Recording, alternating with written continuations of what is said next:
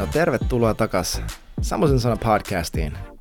Täällä me puhutaan elämästä, jossa Jumalan, meidän Herramme Jeesuksen Kristuksen hyvyys todellakin näkyy ja tuntuu. Ja me ollaan Efesolaiskirjettä käsittelevässä sarjassa menossa ää, luvussa kolme. Ja viime jaksossa me jäätiin jakeeseen 19. Mä otan nyt vähän pakkiin. Rukoilen, jakeesta 17, rukoilen, että te rakkauteen juurtuneena ja perustuneena voisitte kaikkien pyhien kanssa yhdessä käsittää, mitä on leveys, pituus, korkeus, syvyys ja oppia tuntemaan Kristuksen rakkauden, joka on kaikkea tietoa ylempänä. Näin te tulette täyteen Jumalan kaikkea täyteyttä. Mä sanon sen viime jaksossa, ja mä sanon sen uudestaan, että Jumalan rakkaus, Kristuksen rakkaus, se tulee tuntea.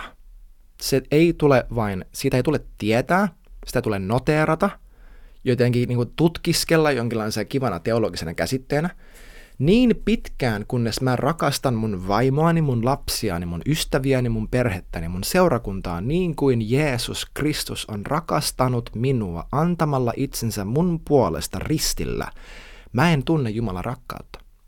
Mä tunnen siitä osan, mutta mä en tunne sitä koko leveyttä, pituutta, korkeutta, syvyyttä.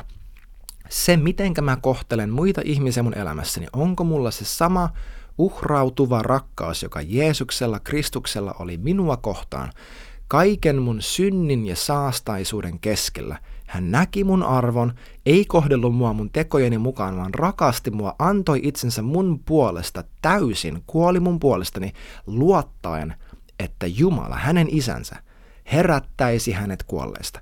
Onko mulla tuo sama usko, että mä valmis laittaa itteni täysin likoon? Mä en puolustele itteni, mä rakastan ihmisiä mun ympärilläni ja mä laitan mun luottamukseni Jumalaan, jotta mä voin rakastaa ihmisiä täysin vapaasti. Onko mulla tämä sama rakkaus? Kunnes mulla on, mulla on vielä opittavaa.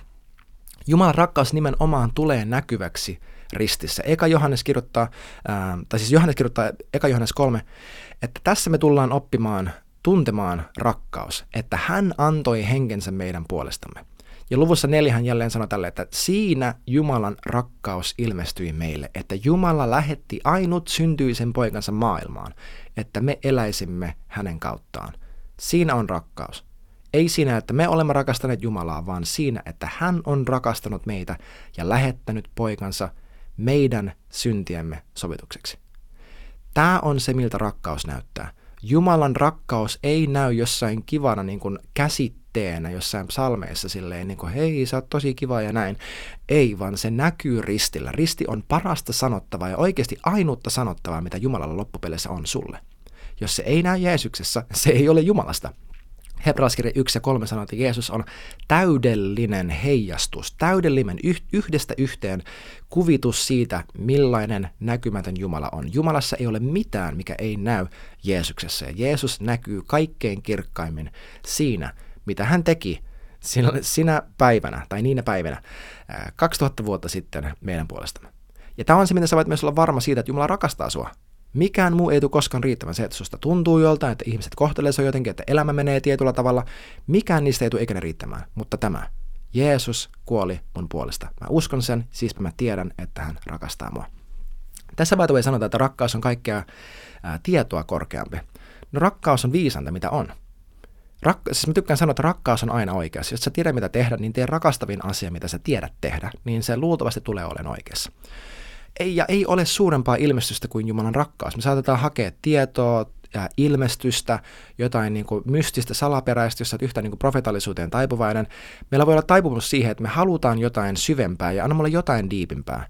Jos rakkaus ei ole meille tarpeeksi, mikään ei ole tarpeeksi. Jos se ei ole meille tarpeeksi, kuuntele tarkkaan, sut tullaan johdattamaan harhaan koska sä tulet etsimään jotain muuta kuin mitä Jumalalla on sulle annettavaa hänen poikansa kautta. Jos sä etsit sitä, niin etsivä löytää, mutta joku muu henki sen sulle antaa kuin Jumalan henki.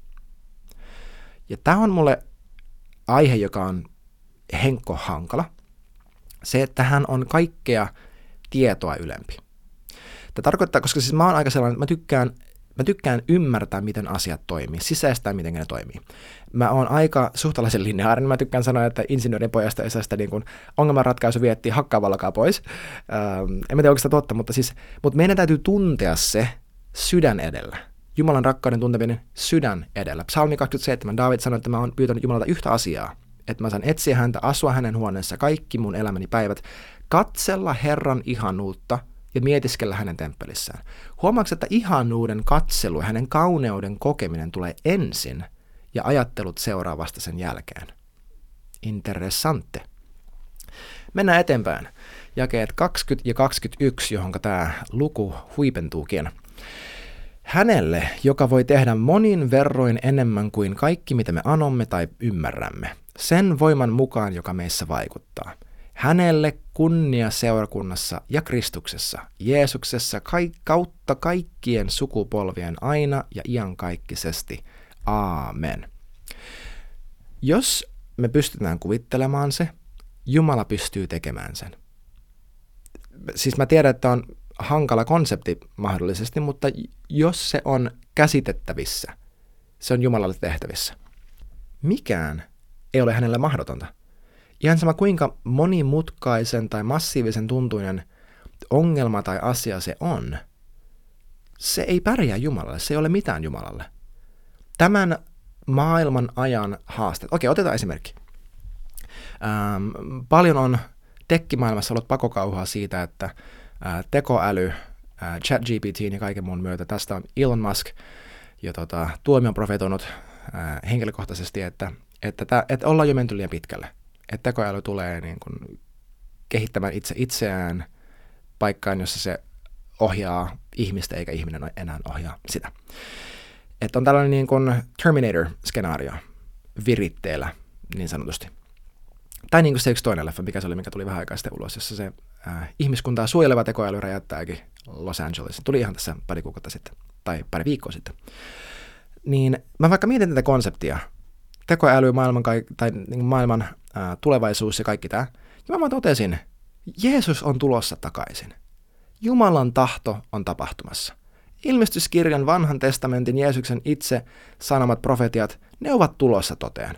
Jumala pystyy suvereenisti muuttamaan jonkun koodirivin, joka ei edes ole niin kuin näkyvässä materiassa, vaan ykkösiä ja nollia jollain kortilla jossain serverihallissa. Tiedätkö, että, että mikään ei ole hänelle liian hankala. Hän pystyy muuttamaan ihmisen DNAta. Hän pääsee käsiksi kaikkeen. Kaikki tässä näkyvässä maailmassa on näkymättömän maailman ohjaamaa.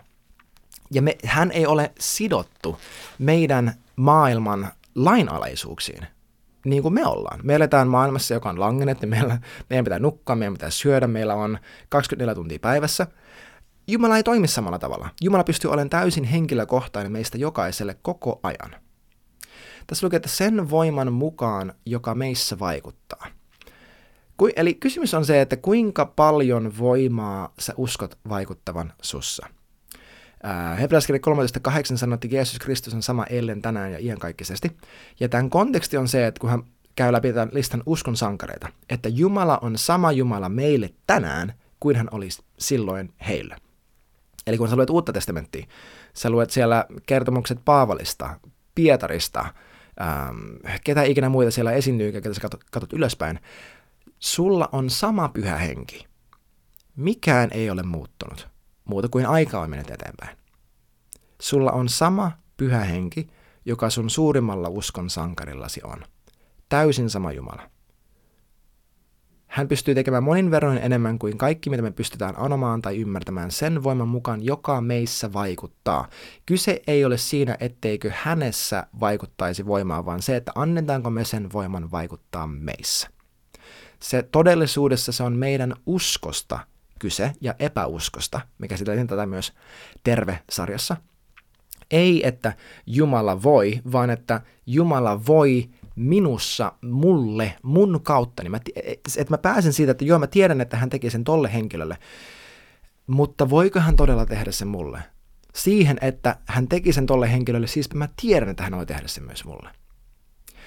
Jäi 21. Hänelle kunnia seurakunnassa ja Kristuksessa Jeesuksessa kautta kaikkien sukupolvien aina ja iankaikkisesti. Aamen. Jos sä oot pastori, ää, sä kuuntelet tätä. Mulla on sulla rakas pastori kysymysmerkki. Ja mä en sano, että me ollaan Northwindissä tehty tätä täydellisesti myöskään. Ää, mutta tämä on asia, jonka äärellä me ollaan oltu ja joita mä oon itsekin miettinyt paljon, joka on se, että onko Jeesuksella kunnia hänen seurakunnassa. Onko Jeesus seurakunnan pää niin keskipiste? Onko kaikessa kyse hänestä? Vai onko joissain asioissa kyse meistä, meidän tekemisestä, miten me halutaan tehdä asiat, miten me omasta mielestämme osataan, mitkä tuntuu mukavilta ja ei tunnu mukavilta. Onko hänellä kunnia seurakunnassa ja onko hän keskipiste? Jos sä tiedät, että hän itse asiassa ei ole keskipiste että sä oot keskipiste, niin entä jos sä kuitenkin antaisit hänen loistaa. Koska silloin kun me annetaan hänen loistaa, niin yllätys, yllätys, me näytetään myös paljon paremmilta. Me ollaan niin kuin se aasi, kun Jeesus ratsastaa Jerusalemia ja kaikki hurraa. Ja me ollaan wow, this is fantastic. ja Jeesus oli se, joka, joka sai kaiken kunnian siinäkin tilanteessa. Mutta hei, me ollaan päästy puoliväliin Efesolaiskirjettä. Ihmeellinen kirje. Mahtavaa, kun sä oot ollut mukana kuuntelemassa ja nähdään taas ensi jaksossa neljännen luvun puolella. Moi moi! Hei, aivan mahtavaa, kun olit messissä tämän jakson ajan. Sä löydät mut Instagramissa nimikkeellä hello-samu, joten laita rohkeasti DM, jos on jotain mielen päällä.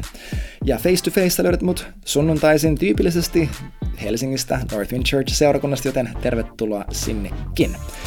Ja muista, että sharing is caring, joten jos tää siunas sua, niin pistä ihmeessä kaverille hyvä kiertämään ja saadaan kuule ilosanomaa koko kansalle. Jos sä haluat tukea tätä podcastia, se onnistuu MobilePay numerolla 73888. Ja tämän kautta sä mahdollistat, että mä ja mun vaimo voidaan tehdä tätä hyvää työtä Northwind Churchista aina maan ääriin saakka. Kiitos jokaiselle, joka tukee jo meitä, ja jokaiselle, joka tulee tukemaan. Ja sulle, joka olit kuuntelemassa tämän jakson. Ensi jaksoon kuulemiin.